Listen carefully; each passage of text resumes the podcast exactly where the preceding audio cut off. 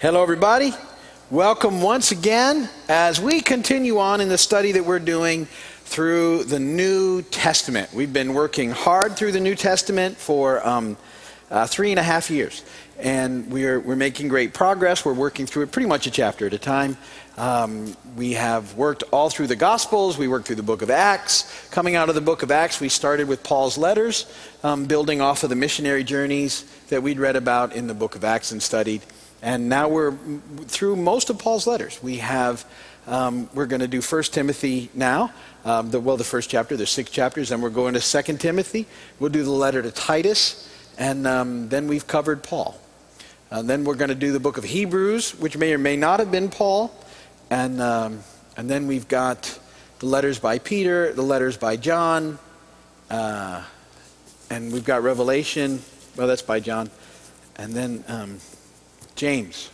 And I think that does it for us. So uh, uh, we're, we're on track to be finished in about five years, and then we'll, we'll jump right into the book of Genesis and we'll start doing the Old Testament. So plenty to do and uh, lots to stay focused on. The advantage to working through the text like this, um, the idea of holding the text in context is so important. And so, uh, when you can sort of see the thread of things and why things were written, um, I think it just helps to understand the Bible, uh, to to understand that you know it just wasn't randomly put together, that um, the Holy Spirit was behind the entire thing, uh, and and um, you know was was inspiring the human authors mm, to give us an amazing, uh, alive Word of God that um, has, uh, has the ability to change lives and to impact our day to day lives in significant ways um, as the Spirit then illuminates to us what's going on. Um, but, you know, our part in it is reading it and studying it and digging into it and um, doing our best to hold it in the context it was written, to, to look at why it was written, what was going on when it was written, who was it written to, what was it all about. And then um, from that, um, then we can see how it applies to us today. It's all applicable, it's just how it applies. And um, I, I think it teaches us not to just sort of take you know this little bit this little uh, bit from here and this little bit from here and and make the bible start trying to say something it doesn't really say. And so that's what we want to be careful of in the process. Always being as diligent as we can to study the word of god to to pray through it to understand it um, to um, encourage each other with it. Um, and, and, as paul has taught us on those things that we disagree on to um, lovingly give those some room for the holy spirit to work uh, in our lives to not allow those things to cause division. Um, not, you know, the thing, the, the, the, sort of less than main things, um, which unfortunately have, have caused division from, the, from what we've been reading. The, the enemy's used little things to cause division from the beginning of the church. You know, it's been his goal to steal life, as we've talked about, and, and uh, to destroy the church. Um, but um, you know we need to continue to press on into the lord and the church keeps flourishing and growing and has um, for thousands of years and will continue. Um, regardless of what goes on around us, um, the church will continue until Jesus comes back. And that's good news. And uh, uh, both of those things are good news that the church will continue and that Jesus is coming back. So there's lots, there's lots of good news. So, uh, how that works. All right, so. Um, today we're gonna we're gonna start uh, in First Timothy. There's six chapters in First Timothy, and these last um, letters to Timothy, First and Second Timothy and Titus, are instructional letters. They're kind of the, you know the sort of the last word letters of Paul, and um, the main focus in these letters is about teaching. Um, but the, the this teaching that Paul talks about isn't just the passing on of information. It's about communicating the truths of what a life in Christ is all about. It's um, uh, teaching designed to shape beliefs, attitudes, values, and behaviors. That's the idea behind what the church is, is to do. We're, we're here to, uh, one of the things that we do is to um, encourage um, all of us to dig into the Word of God and to um, to, to understand it to, to the best of our abilities. That's been the practice of the church from as far back as we can see recorded. We, we can find out, you know, from historical documents what the early church was doing. They got together and they read scripture. And then they talked about it. They exposited on it and they, they tried to learn what was going on. They diligently worked into the, the Bible. Um, uh, but again, not just for the knowledge sake, for its transforming power in our lives. And that's what's supposed to be happening here uh, as you get into the Timothy's. It's, it's teaching, but it's the teaching that changes our lives to live the life that we're called to in Christ.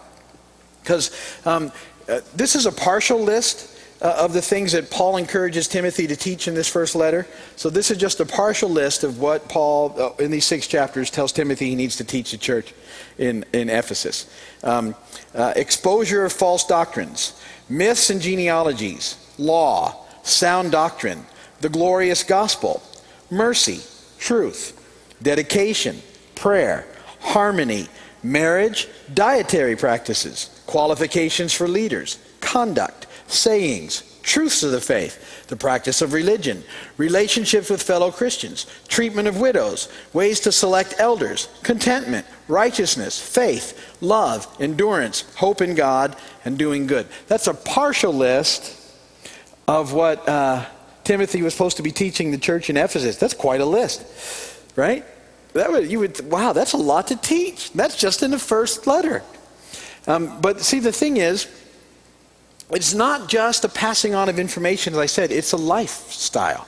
And that in the church, we're to um, do our best to study the Word and then to live it out in a way that all these things are taught in our day to day lives and, and uh, encouraged to be practiced as we move through it. The, the, the teaching of, of Christ should impact every aspect of uh, our lives as believers. And, and that's kind of the underlying thread of these letters. So let's read 1 Timothy.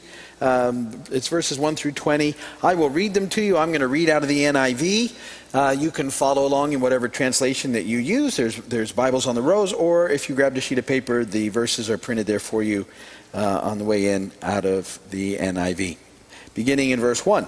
Paul, an apostle of Christ Jesus by the command of God our Savior and of Christ Jesus our hope to Timothy, my true son in the faith, grace, mercy, and peace from God the Father and Christ Jesus our Lord.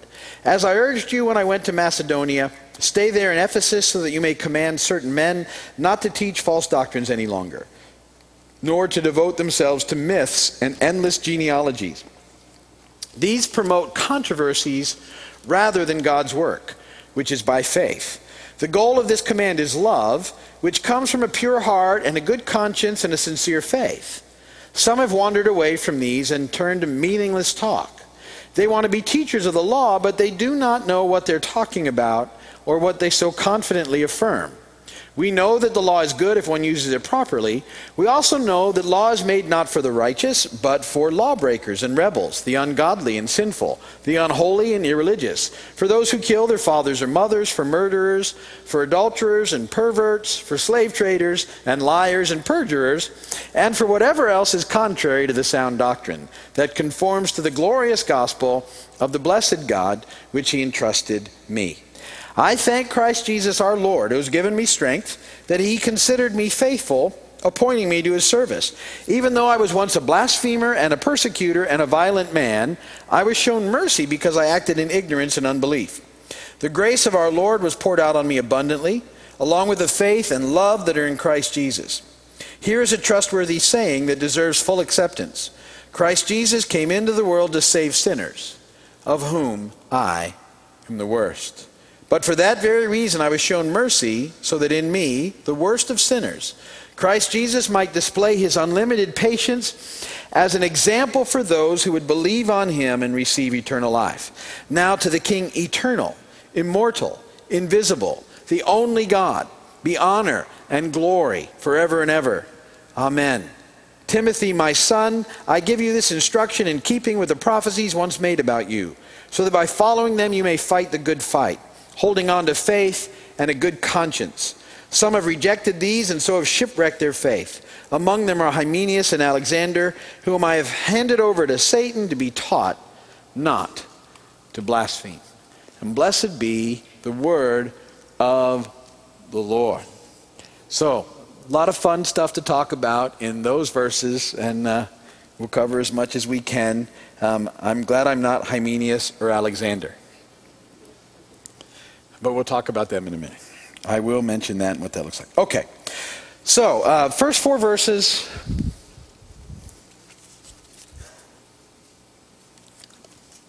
We should do a commercial there for coffee. First four verses. Thank you. Um, this letter was written to Timothy in approximately uh, AD 64 or 65. And uh, Timothy at the time is overseeing the church in Ephesus. Uh, Paul had first visited Ephesus on his second missionary journey. Uh, you can write this down if you want to go and look it up, Acts 18, 19, and 21. And so during their second missionary journey, they stopped there briefly. They arrived at Ephesus, it says, where Paul left Priscilla and Aquila. He himself went into the synagogue and reasoned with the Jews.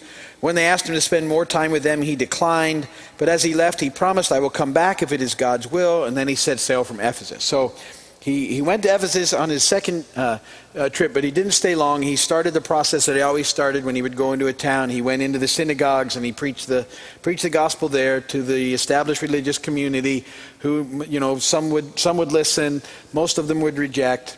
But uh, he didn't leave Priscilla and Aquila there, and then he left. He said, If I can get back, I will. Well, he does get back, and on his third missionary journey, he spends three years in Ephesus. One of the longest um, times he spent in his missionary work planning a church. And, and you can read all about that in Acts 19 and 20 if you want. But it starts in verse 1 when Apollos was at Corinth. Paul took the road through the interior and arrived at Ephesus. And then it talks about how he stayed there and did what he did. And he was there for about three years. And, and so um, uh, he was able to get a very healthy church um, established there in Ephesus. But, um, you know, as with all those churches, once they got started, um, they would get uh, overwhelmed by false teachers, um, Judaizers that we've, we've studied, uh, false doctrines would pop up, pop up, and there'd be a lot of problems that would take place. And so Paul was addressing these. He sends Timothy uh, to Ephesus to go and deal with these things, and now he's writing him on some of the things that he's going to have to deal with in the process. And it's believed that the church in Ephesus um, at this time was dealing with the same heretical teachings that had been taught by the false teachers in Colossus, which we looked at in, our, in the letter to the Colossians. Um, uh, and, and in effect, what this teaching um, said was that um, to be acceptable to God, a person had to discover certain hidden knowledge, secret knowledge, and had to worship angels. Um, if you don't remember, that was in Colossians 2.8. It says, See to it that no one takes you captive through hollow and deceptive philosophy, which depends on human tradition and the basic principles of this world rather than on Christ. And again in Colossians 2:18, do not let anyone who delights in false humility and the worship of angels disqualify you for the prize. Such a person goes into great detail about what he has seen, and his unspiritual mind puffs him up with idle notions. So um, there was this false teaching going on that was causing a lot of trouble with in in the church. Um, that um, there was more to um, what the church needed to know than the good news of Jesus Christ. And these false teachers had come in um, uh, who were uh, basically trying to work the crowds to line their pockets um, with all this weird stuff. And that's what we read about in verses 6 through 11 of 1 Timothy. Um, that these, these teachers, these false teachers, um, they, what they ended up doing was they, they came up with all sort of um, imaginary ideas and concepts that they just made up. And then they devoted their time to speculating on all the various implication that these ideas they made up would have. Um, and, and, and the end result was it was taking the church away and the people of the church away from what we're, what we're called to, what they were called to, the mission they were given, which is sharing the good news of Jesus Christ. That still tries to happen today. Um, that, that someone will come up with, uh, and it happens all the time, with some sort of um, uh, different sounding kind of thing, and, and they'll, they'll promote it as being the most important thing. And what it does is it, it tends to take the church off track because all of a sudden they get moved over into this other sort of thing that's not really that important. And the way that you always tell those things is is it is it allowing you this thing to continue the main thing which is to tell people about Jesus. Because if we're not doing that we're missing the mark. And that's what it always looks like. That's the that's the measuring stick. You know, that's that's why it's so important to have um, why we have a mission. Um, all, the church always has a mission. It's this, you know, we call ours one more. The reason we, we talk about it all the time is so that you can see, hey, is this, is this going to make uh, the, the, the mission, does this work for the mission? Will it continue us in, in bringing people into the kingdom? Can we get one more lost child back to dad this way? Or is this so kind of off the mark that it's not going to bring anybody and, and it's just going to cause us more problems as we, as we, you know, sort of get off track? In the process. So we need to be very careful not to let anything distract us from our mission. Don't, don't let things distract you from the good news of salvation in Christ Jesus, which is, you know, why we're here still. And uh, that's what we're called to do. It's why we don't get zapped up into heaven the moment we get saved. We got a job to do, um, and, and that, that mission is to tell people about who Jesus is and why he came, and that they have a shot at life forever and now in Him. And, and that's what we're to do. Uh, anytime we're not doing that, we're missing the mark. We're not here to be the, um, the, the, the uh, finger pointers of the world. We're, we're not here to tell people, you know, uh, they already know that they're not where they need to be. We're here to love people and, and, hold a standard up of the Word of God in a way that reflects His truth, that causes people to be drawn to His truth so that they can know life. Because that's what Jesus did. Remember, Jesus, he would, he would go into places where people were a mess, and He would love them to the point where they would go like, okay, um, what do we need to do to, to get, get in? Didn't you love that that's what they did? You know, they would be such a mess, so wrecked. And the, the established religious community wouldn't have anything to do with them, like the tax collectors. They would absolutely not have anything to do with them. And Jesus would go to their homes. They didn't, would, would you come? Sure, I'll come. Zacchaeus? Absolutely. I'm going to your house. He even told Zacchaeus, hey, I'm going to your house. Bring all your friends. Zacchaeus was a tax collector. Nobody else. The established religious community wouldn't have had anything to do with him. But, but Jesus was like, I'm going to your house. And, that, and you know, all his friends, all they had was each other. Jesus goes. And what happens? They, he just loves on them. He doesn't tell them it's okay to be a tax collector. He just loves on them. And, and, and they, re, well, what do we? I, I, I repent. I, I want to change. What do I need to hear? I'll give it all back. I, don't, I just want to be with you. That, that wasn't finger pointing that happened. It was, it was just love from the holiest person that's ever been, Jesus. So, see, this is, you know, where we need to make sure we stay focused. Um, we need to know what the Bible says. We need to apply it to our lives. And then we need to share our lives with others so that they can come to know the truth. That's what it's all about. That's what he talks about in the importance of refuting the false teaching. Now, in verses 12 through 19, um, Paul um, kind of summarizes the good news. And he does that particularly in verse 15. Uh, Sounds like the ice cream truck, doesn't it? That was my thought. Ice cream!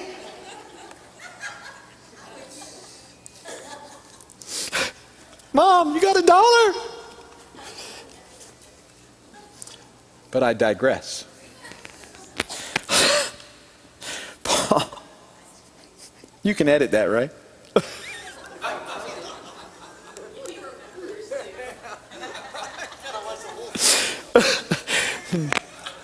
Wait, wait, let me just stand still for a moment so you can edit. Don't look like that. uh, that's going to be bringing them into church. Okay, now, so um, he basically summarizes the good news in verse 15 of this letter, which is this Jesus came into the world to save sinners, and no sinner is beyond his saving power. He, he, Jesus didn't come merely to show us how to live better lives or even to challenge us to be better people. He came to offer us salvation that leads to eternal life. That's why Jesus came. See, that's huge. That came. And, and we need to understand that. And, and so, um, as, as you take in those verses, another thing that Paul does is he, he breaks the, the shame and the guilt off of us that the enemy would love to keep us under. Um, and, and a lot of people get stuck in the guilt and shame of their past. But Paul is this amazing example uh, of, of what the grace and forgiveness of God looks like in someone's life. Paul, at one point, had hunted down and persecuted Christians. But God had forgiven him and used him in mighty ways for the kingdom of God. Think about it. The, he was probably the chief persecutor of the church at one point, and uh, uh, he becomes its biggest proponent. Um, isn't that amazing what God can do? The one who's trying to crush the church with all that he has is now the one who's giving his entire life to, to grow the church all over the known world. That's what God does. And, and if God can do it in Paul, the whole thing is God can do it in anybody. And so it doesn't matter how bad your past has been, God can forgive you and God can use you in his kingdom as well, just as he did with the Apostle Paul. And so uh, we need to hang on to that thought because it's so important. All right. We're already at verse 20. It's not a very long book. And um, chapter. Uh, I, I want to talk about um, these two guys at the last verse there because it's a pretty heavy verse Alexander and Hymenaeus. Um, we're not exactly sure who Alexander was. But we do know who Hymenaeus is, um, uh, and, and it, we believe that Alexander was probably one of his associates just lumped in there with him. We know about Hymenaeus because Paul gives us an insight to him in 2 Timothy chapter 2, verse 17 and 18. You can jot that down and look at it later. And he says this um, Their teaching will spread like gangrene. Among them are Hymenaeus and Philetus, another guy, who have wandered away from the truth. They say that the resurrection has already taken place and they destroy the faith of some. That's what they were teaching. That, that the, the, the, the sec, you know, when he comes back for us, that that's already happened. And so, can you imagine hearing that? And that wouldn't be good for your faith, right? You're waiting for Jesus to come back and take you, and they're saying that already happened. Oh, and you're still here. That's not good. that wouldn't be good, right? Uh, sometimes, have you ever see this? If you're if you're a pastor and you forget about a time change at some point, and you go to your church and no one is there, you can think, "Uh oh." okay. Maybe you don't even have to be a pastor for that to happen. Maybe you just show up an hour before everybody else, and you're like, um, they. Uh, this was what they were teaching, and and it was ruining people's faith in the church. And so when Paul says that statement that he handed them over to Satan, people go, What does that mean? What it means is that Paul had removed them from fellowship in the church. To Paul, that was if you weren't in the church, you're in the enemy's camp. That's the reality. He's just saying it in a way that you may not normally hear. But if you ain't in the kingdom of God, you're in the other one. Even if you ain't, ain't if you're not choosing it um, by going, yeah, we're in the, the other camp, you're in it by default. And so that's what Paul's saying and he's removing them from the fellowship with the hopes of them repenting and being restored.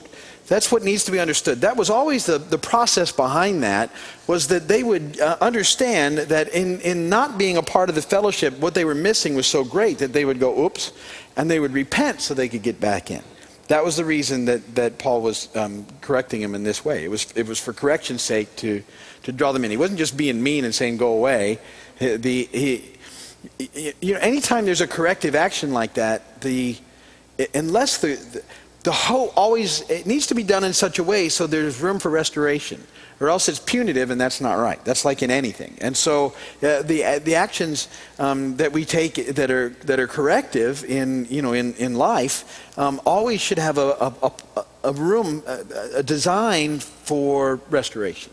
And that's what he's doing there. He's hoping that by cutting them loose they'll go oops and they'll stop doing what they're doing, which is destructive, and they'll come back into the faith.